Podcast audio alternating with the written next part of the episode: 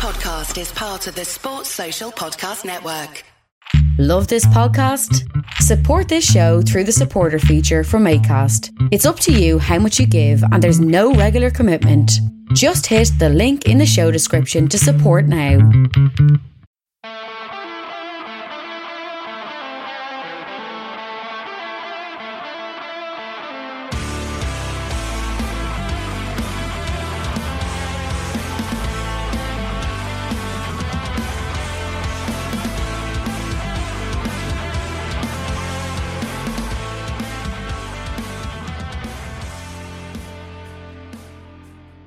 What's good, boys and girls? Two Footed Podcast, Tuesday, December 7th, brought to you by EPLindex.com and our presenting sponsor, Liberty Shield.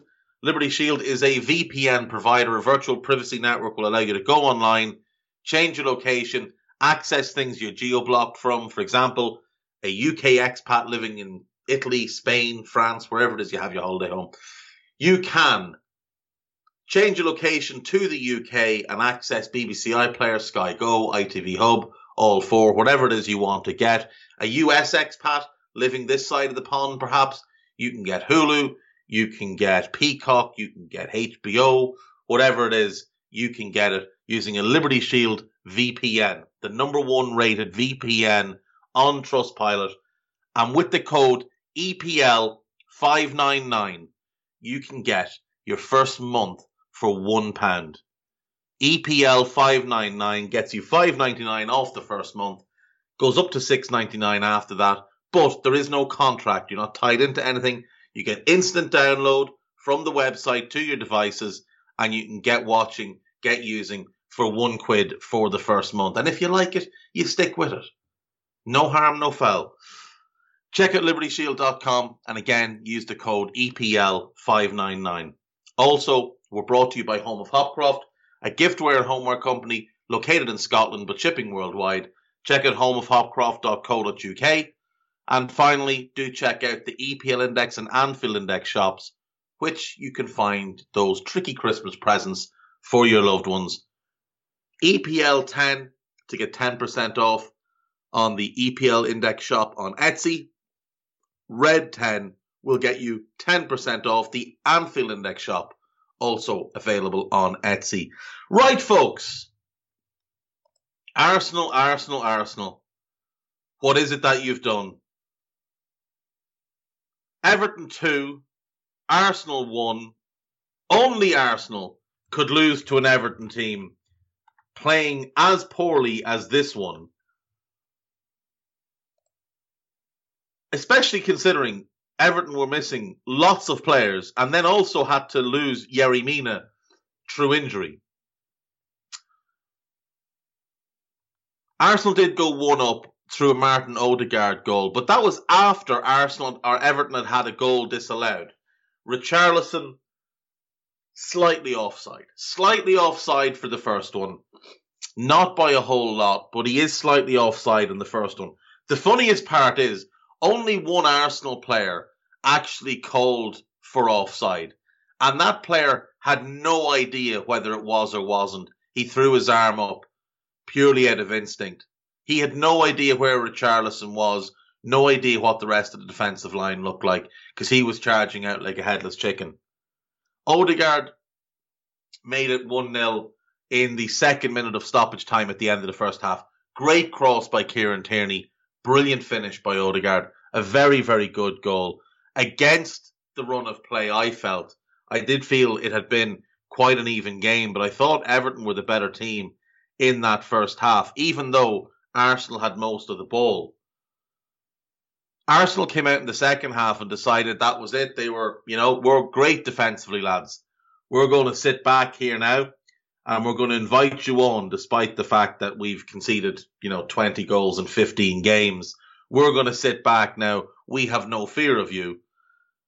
And it was their undoing because Everton should have had an equaliser when Richarlison latched onto Doucouré's ball and finished past Ramsdale. He was flagged offside by VAR. And I'm sorry, the lines that VAR drew don't equate to the foot position of the two players at all. If he was offside, it was by a sliver of his boot, and we were told that the rules were changing this season. We were told those would not be offside. That should have counted. That was a perfectly good goal. It should have been one all. Richarlison did finally get his goal after having the two chalked off. Shot from distance hits the crossbar. Ramsdale does Ramsdale things, flings himself, across the goal, bounces back up, but can't react as Richarlison lobs him with a header from about 10 yards. Really well taken goal. Richarlison was, to his credit, absolutely outstanding in this game.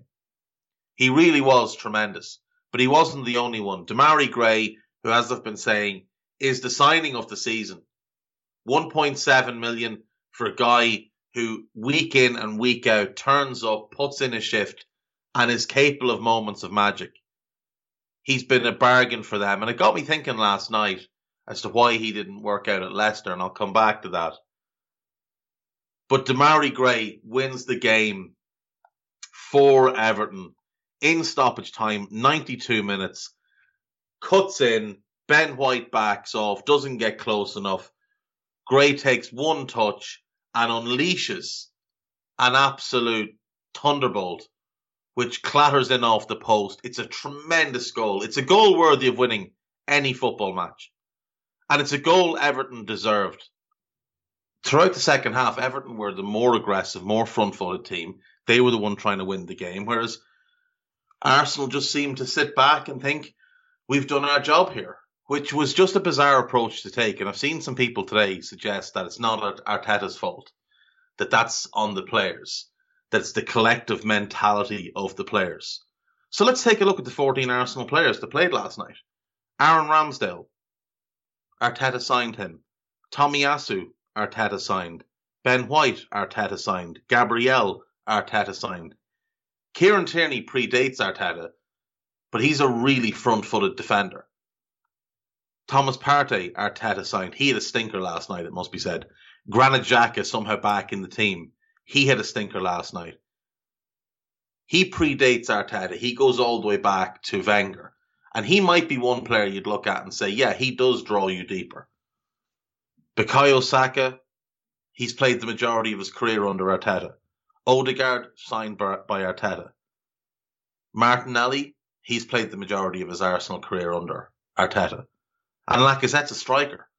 The three that came on, Aubameyang's a striker, Nuno Tavares was signed by Arteta, and Eddie Nketiah has played the majority of his career under the manager. So you've got 14 players, seven of whom he signed, three of whom have played the majority of their career under him.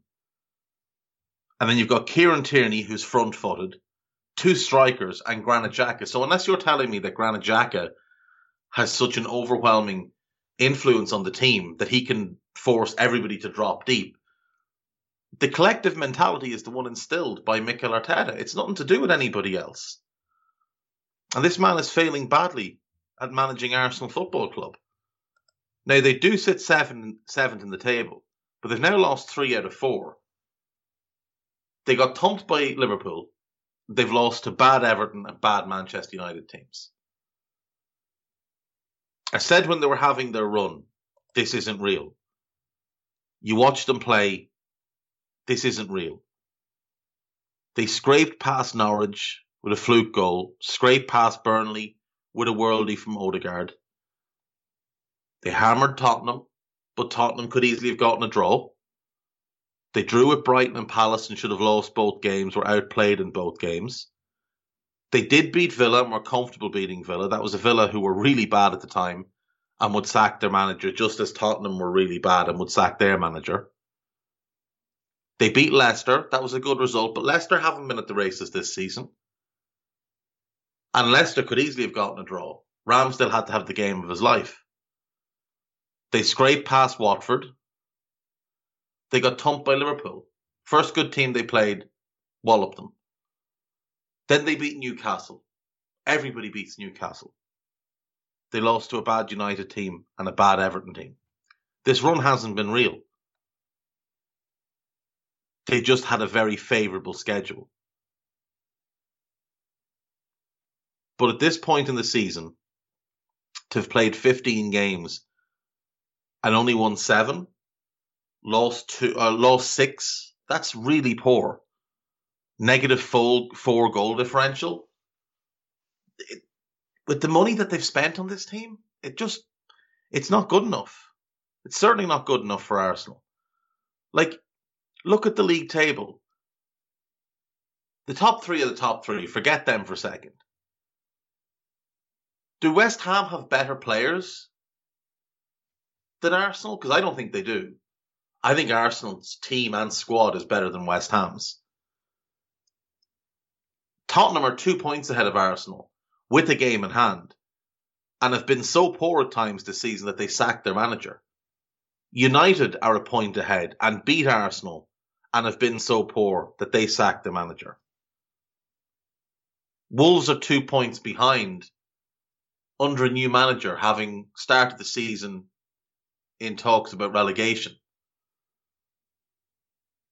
Villa are four points behind. They sacked the manager because they were so bad. Arsenal have had a favourable run that might keep Arteta in a job till the end of the season. But we've seen this before. We saw it with Ollie when these mediocre managers who are out of their depth need a run of results. They'll end up getting a run of results, and it takes all the pressure. And we hear all about how it's it's a new dawn, how they've finally got things on track, how you know, you can really see their fingerprints on the team and all this other tripe that means nothing. But it's always false dawns, always. For Arsenal to progress and go anywhere, Mikel Arteta needs to go. He needs to go. And Edu needs to go. And they need a real director of football and they need a real manager. And if I was advising Arsenal, I would ask, I would be telling them to go to Ajax, get Marc Overmars as the director of football. He's clearly open to a move. He held talks with Newcastle. He played for Arsenal. He would make that move and tell him to bring Erik Ten Hag with him. Overmars and Ten Hag would turn this club around.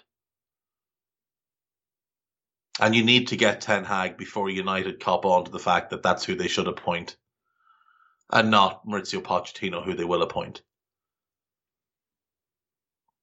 Arsenal need to start thinking about what they want to be as a football club. The owners aren't popular anyway, but they could really sway public opinion by making the right moves, getting the right people involved in the club because from the top down, Arsenal have been really bad since Wenger left because he left such a massive power vacuum. It's very similar to what we've seen at United. An all encompassing manager leaves, and people who really shouldn't be in certain positions get given certain jobs, and the club suffers. The power vacuum at Arsenal was just as big as the one at United. The difference is Arsenal have a chance, a really big chance, to make amends quickly. United still haven't sorted things out at their club. They're in year eight of this. For Arsenal, what is it, year four? Arsenal can get this turned around quite quickly. And there's the bones of a good squad there. Now, I'm not a Ramsdale fan. I'll never be a Ramsdale fan. But you've got him and you've got Leno. You can make it work in goal for the short term anyway. I really do like Tomiyasu. I love Kieran Tierney. Gabriel, I think, is, is very, very good.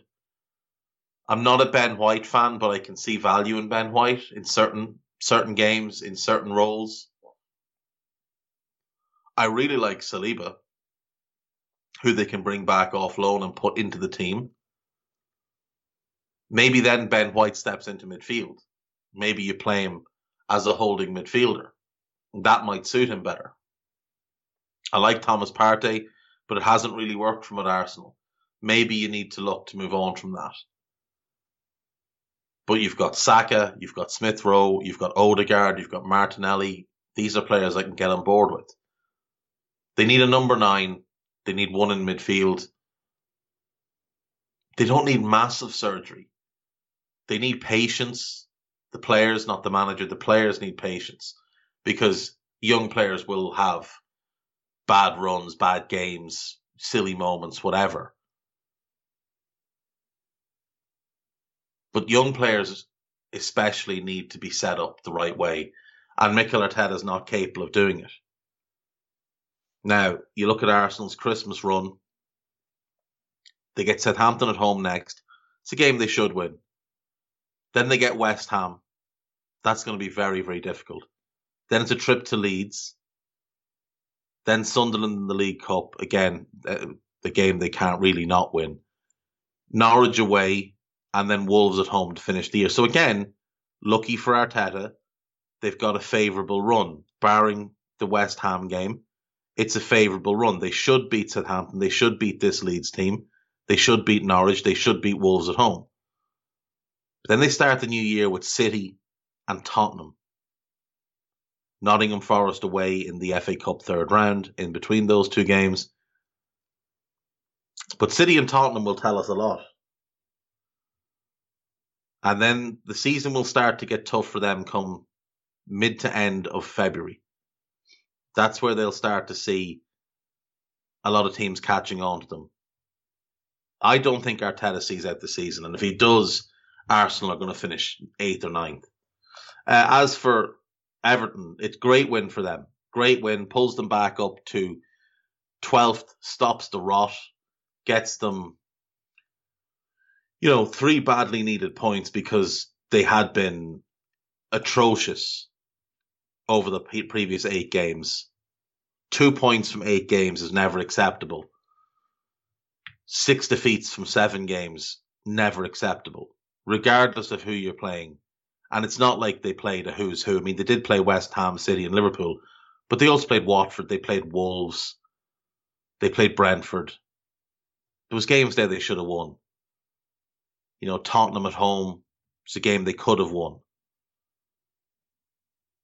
It's big for Benitez to get these three points, and he's going to get Calvert Lewin back soon, and that should make a massive, massive difference to how Everton play. Uh, they're hoping to have him back on Boxing Day. They're hoping to have Rondon back. I don't know what the issue is with Yerry Mina. I think it's a, a calf injury that he went off with last night. So we'll wait and see. Tom Davies has a knee injury. There's been no update on that. Interesting one from last night though was Lucas Digne, who the club suspended for a game for an internal disciplinary matter, but didn't say what it was. There were rumors that he'd been overheard disparaging Rafa Benitez. Rafa can't afford to not have Lucas Digne in the team. Ben Godfrey's a very good young player. He's not a left back he's never going to be a left back, and they don't have another left back at the club. So they need to get Lucas Digne back in the team. Uh, Godfrey was a little bit lucky to stay on the pitch last night. I meant to say earlier. Um, that was quite reckless. And he did catch Tomiyasu clearly in the face. And I think he was very, very lucky to stay on the pitch.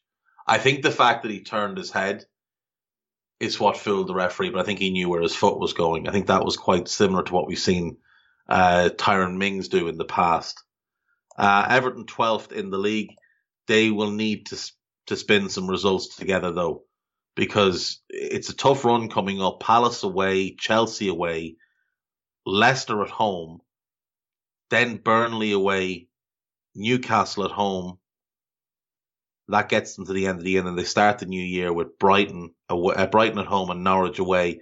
They drew Hull in the FA Cup third round should point out the FA Cup third round was um, third round draw was made yesterday, so we now know who will face who. So we have Boreham Wood versus Wimbledon, Yeovil Town versus Bournemouth, Stoke City versus Leyton Orient, Swansea City versus Southampton, Chelsea versus Chesterfield, Liverpool versus Shrewsbury Town, Cardiff City versus Preston North End, Coventry City versus Derby County, Burnley versus Huddersfield Town, West Bromwich Albion versus Brighton and Hove Albion, I'll battle the Albions. Can't beat it. Kidderminster Harriers versus Reading. Leicester City versus Watford, first all Premier League tie. Mansfield Town versus Middlesbrough.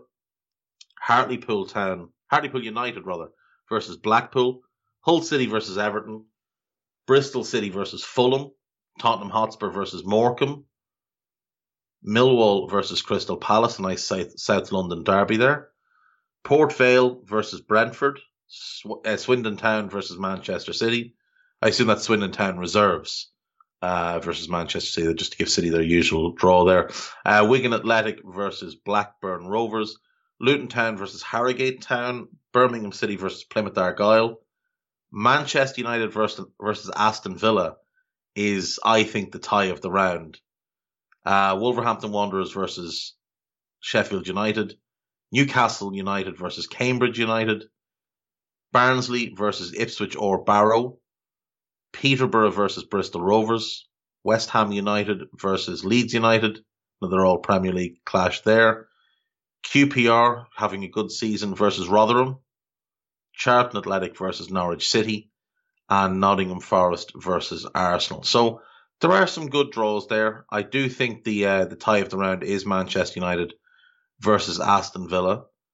Um, nothing against Reading, but I will be rooting for Kidderminster Harriers as the uh, the lowest ranked team still left in the competition. They're in the sixth tier of English football, so they're the team that I will be keeping an eye for. Um, a couple of other non-league teams, obviously Boreham, Yeovil, Chesterfield. Who else do we have? That's it. That's it. So not a whole lot of um, non-league teams left, but yeah, we'll keep an eye on those. Always nice to see non-league teams getting into the third round proper. You'd hope that one of them will advance on to the uh, to the fourth round. It is Champions League night tonight. We're going to take a quick break first, and when we come back, we'll run through those. We'll do the gossip. We'll be out of here nice and quick today. Uh, Guy has to go get his booster, so I don't want to hold him up. See you in a minute.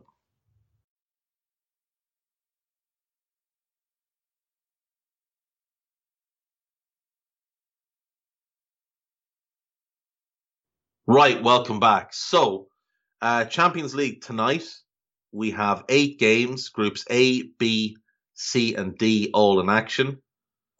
In Group A, Manchester City will face RB Leipzig in Leipzig at 5.45. At the same time, PSG take on Club Bruges.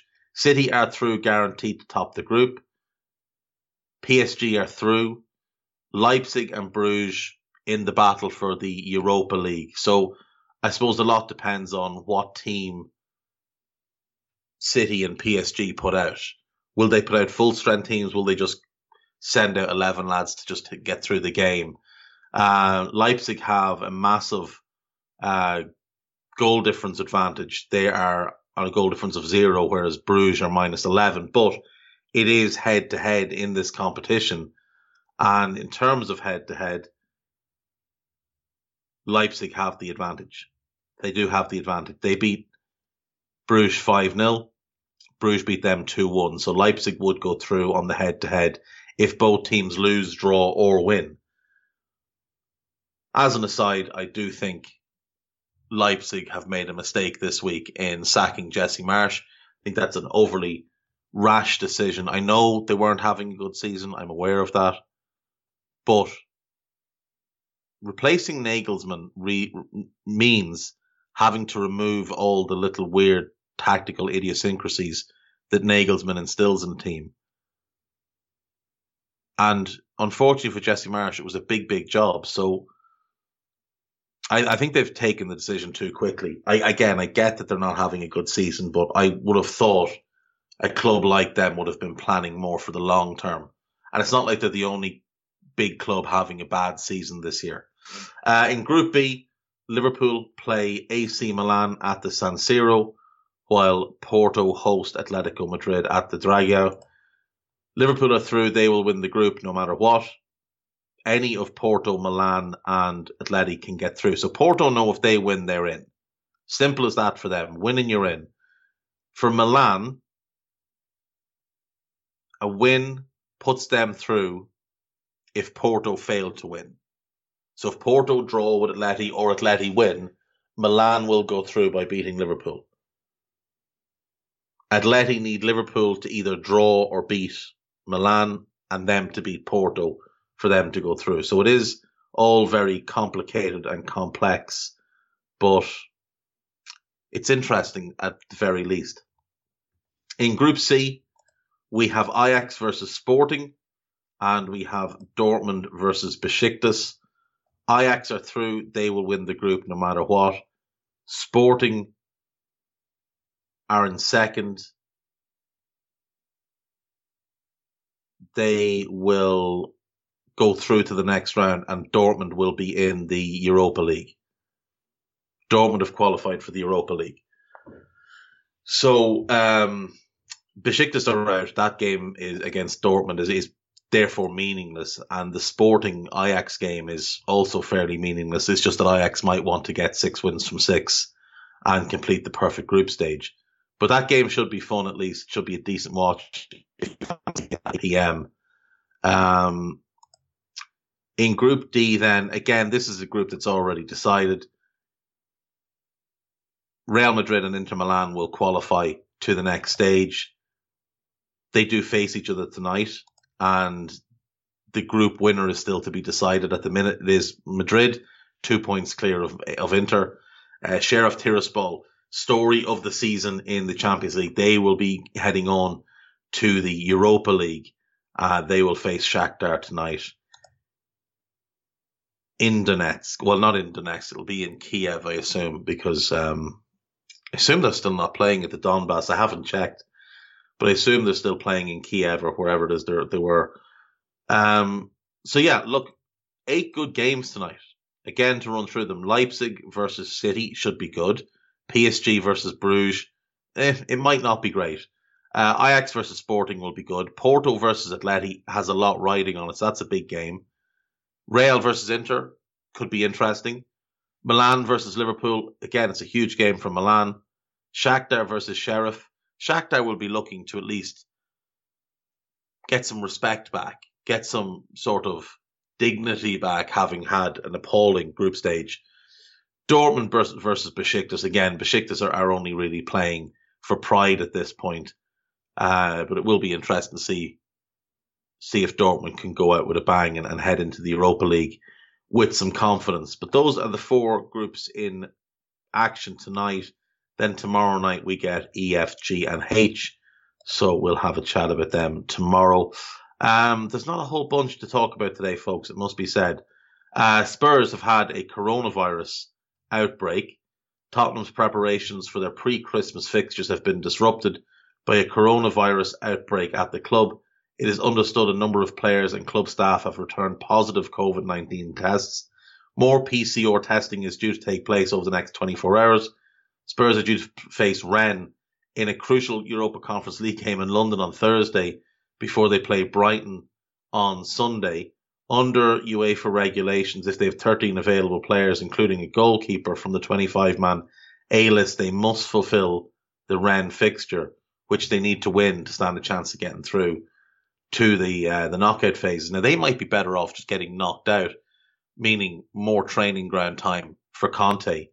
Um, if the game is the game could be postponed if they do not have sig- a significant, sorry, sufficient numbers of players available, but all group matches must be completed before the 31st of December, and there isn't really a gap in the calendar for Spurs to play that game.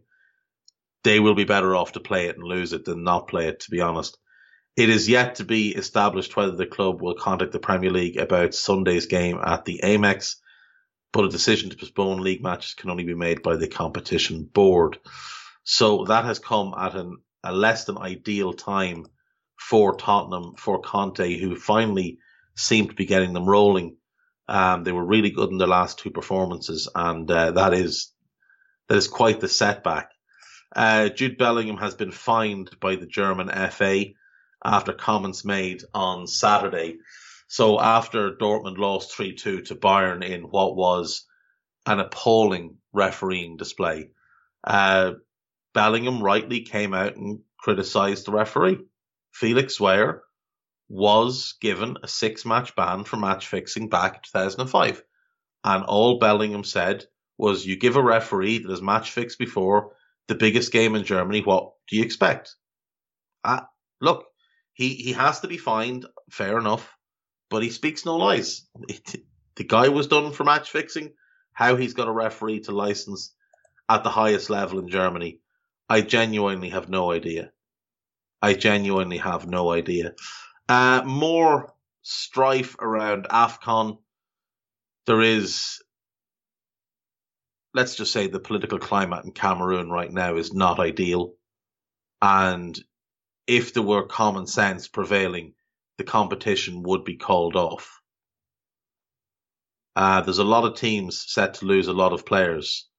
So Watford, Ismaila Sarr, Peter Etebo, Emmanuel Dennis, William Troost-Ekong, Adam Masina, and Imran Louza would all go. That's six players. Now, uh, Ismaila Sarr is out with an injury, and Peter Etebo is out with an injury, so they're not expected back in time for the AFCON. So they're going to be without those two anyway, but then they're going to lose four more, including Emmanuel Dennis, who's their best player, with Sarr gone from the team. That's a big blow. Arsenal would lose Thomas Partey, Pierre-Emerick Aubameyang, Nicolas Pepe, and Mohamed Elneny. I mean, Partey and Aubameyang are first choice. Pepe, I, don't know what to make of his time at Arsenal, but I, I would like to see him there under a real manager. Um, and Elneny, he was on his way out. He's worked his way back into the squad and into the first team picture, so credit to him. But, you know, with Partey out, he will be a loss. Uh, for Crystal Palace, they'd lose Cheikhou Kouyaté, Jeffrey Schlupp, Jordan Ayew and Wilf Zaha. Zaha, the big loss there. But Kouyaté's been important for them this season. Leicester would lose Iheanacho, Ndidi, Amartey, and Nampalys Mendy. Though Mendy is not currently in their Premier League squad, so it wouldn't really matter anyway. But he can't be registered in January, or he, sorry, he can be re-registered in January to play in the second half of the season. Um, Iheanacho and Ndidi are the big losses there. For Aston Villa, it would be Marvelous Nakamba, Trezeguet, and Bertrand Traore. Trezeguet's only coming back from the ACL injury. It would be really bad form if Egypt pick him, but they probably will. Brentford would lose Onyeka, Fosu, and Janvier. Onyeka is the, the big, big loss there. The other two are, are mostly squad players, but he is largely a first team player. Um, Naby Keita, Mo Salah, and Sadio Mane would be the three for Liverpool. I think it's fair to say nobody would lose more important players because two of them are absolute starters and one is one of the three best midfielders of the club. Chelsea would lose Eduard Mendy and Hakim Ziyech. They've got lots of attacking players to step in and they've got the world's most expensive goalkeeper to bring into the team. So they should be okay. For Everton, it would be Alex Iwobi and Jean Philippe Gbamin. I don't think they'd notice if Gbamin was gone, considering he's played, what, five games? Uh, Eric Bailly and Ahmed Diallo. Diallo doesn't play for them. He is just a squad player, but, you know, they, I think, have plans for him for the second half of the season. Uh, Eric Bailly, he's a strange player. If he could stay fit, if he could stay fit, he'd be really good. Uh, Djenepo uh, and Mohamed Salisu would be the two from Southampton, Willie Boly and Romain Saïss from Wolves, Yves Bissouma from Brighton, Maxwel Cornet from Burnley, Riyad Mahrez from Manchester City, Said Benrahma from West Ham. Nobody from Leeds, Newcastle, Norwich, or Tottenham. So lots of players potentially, about 40 set to miss games in January into February because of the AFCON, but it is what it is. Uh, they tried to move it to a summer competition and then COVID happened and it's just been a rigmarole ever since. We'll finish up with the gossip and get out of here for the day. Uh, Cesar Azpilicueta is in advanced talks with Barcelona over a summer move. It's from El Nacional, so we'll put that strictly, uh, sorry, squarely into a bin. Manchester United have joined Newcastle in the race to sign Ousmane Dembele. Uh, allegedly, Manchester United have been in the race to sign Dembele for about six years now. Newcastle boss Eddie Howe is lining up Stokes' 21 year old English striker Tyrese Campbell as the first signing of the Saudi era at St. James's Park. It's an interesting one. It doesn't really help them with what their issues are, which not being able to defend. Um, he's not exactly a prolific goal scorer yet, but he does show a lot of potential. He has um, two and nine games this year, seven and nineteen last year, nine and thirty-seven the year before. Spent a year on loan at Shrewsbury, scored five and fifteen.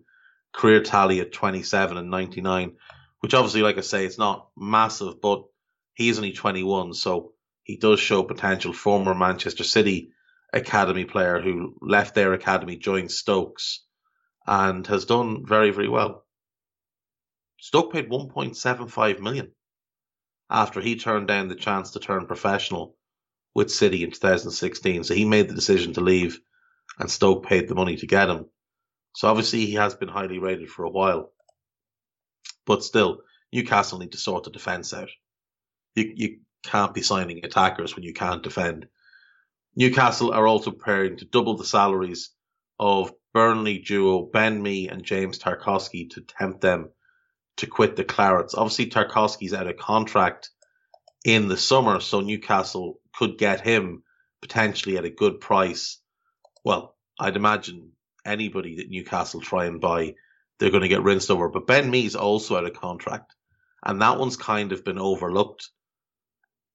Tarkowski's the one that all the talk has been about, but with both of them out of contract, that's a risky situation for Burnley. I think Burnley might be willing to let Tarkowski go in January, get a good fee from him, and then if Mee decides to leave, so be it. But sell Tarkowski, get a decent fee, and get your replacement. And I've said before they've been linked with Joe Worrall and uh, Scott. Is it Scott McKenna? Went from Aberdeen to Nottingham Forest um, to play next to. Funnily enough, he was signed by Forest because they thought Joe Worrall was going to Burnley. Um, Worrall ended up staying and yeah, McKenna has partnered him. How's McKenna done? Yeah, 24 games last season, 21 this season. Sorry, 21 last, yeah, 21 this season. Yeah, yeah, I'm right. Uh, Joe Worrall then. Joe Worrall is the interesting one. I'd, I'd like to see Burnley make that move. I think he fits the Burnley ethos. I think he's a really, really good young centre back, still only 24. Uh, so that's what Burnley could look at doing. Sell Tarkowski, bring in Joe Worrall, and then in the summer, if Mee decides to leave, go again and uh, and get someone. You can't lose both of them in the one window. New Manchester United boss Ralph Rangnick is eyeing up a move for Frenkie de Jong. This is nonsense.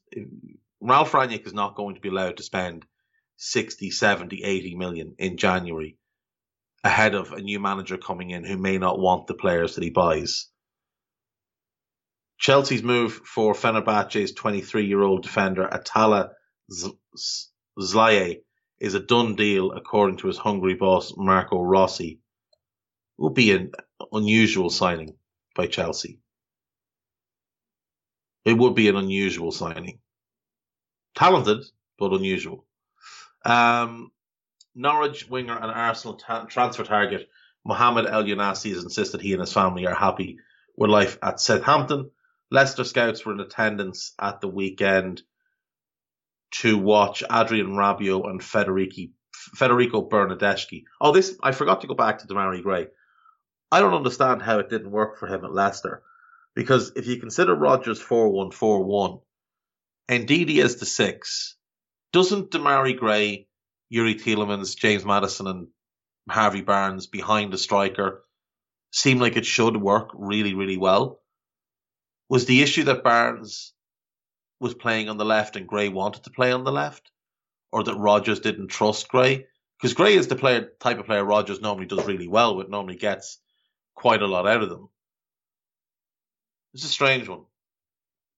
But anyway, Rabiot would make sense if Tielemans is leaving. Bernadeschi would make sense in that 4 1 4 1 to play off the right hand side as a left footer who'll cut in.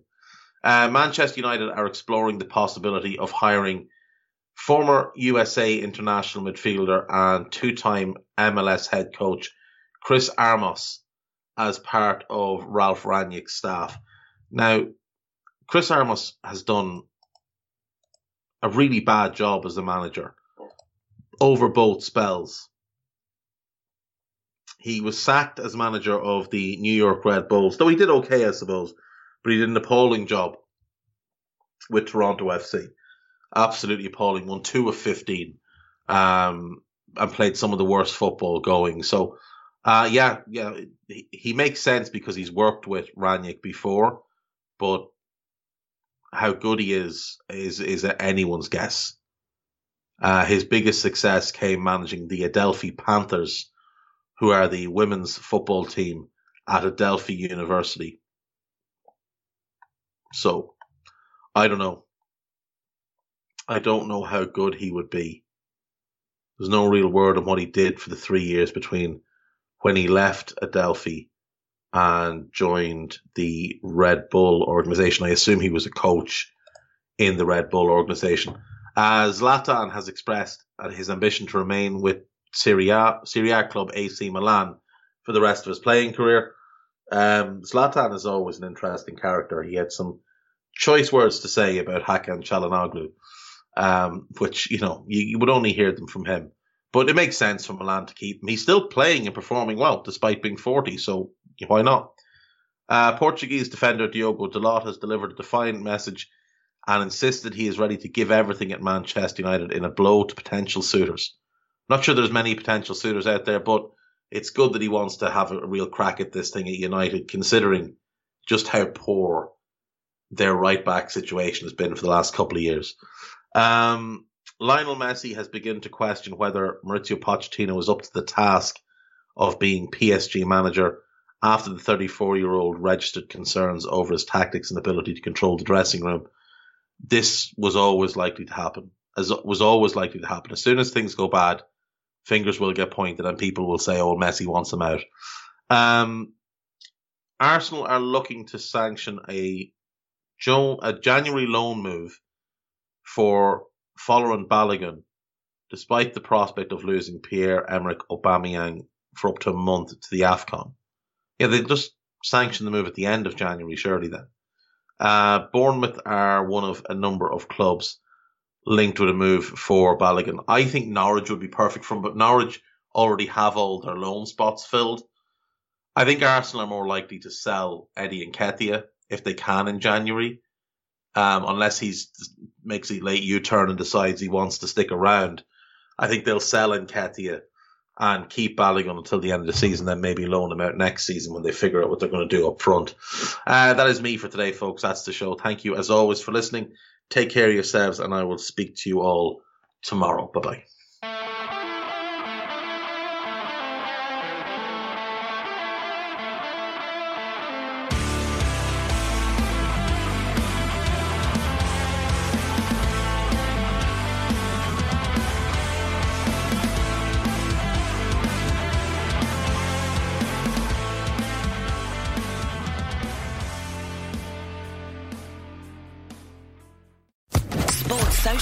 Podcast Network.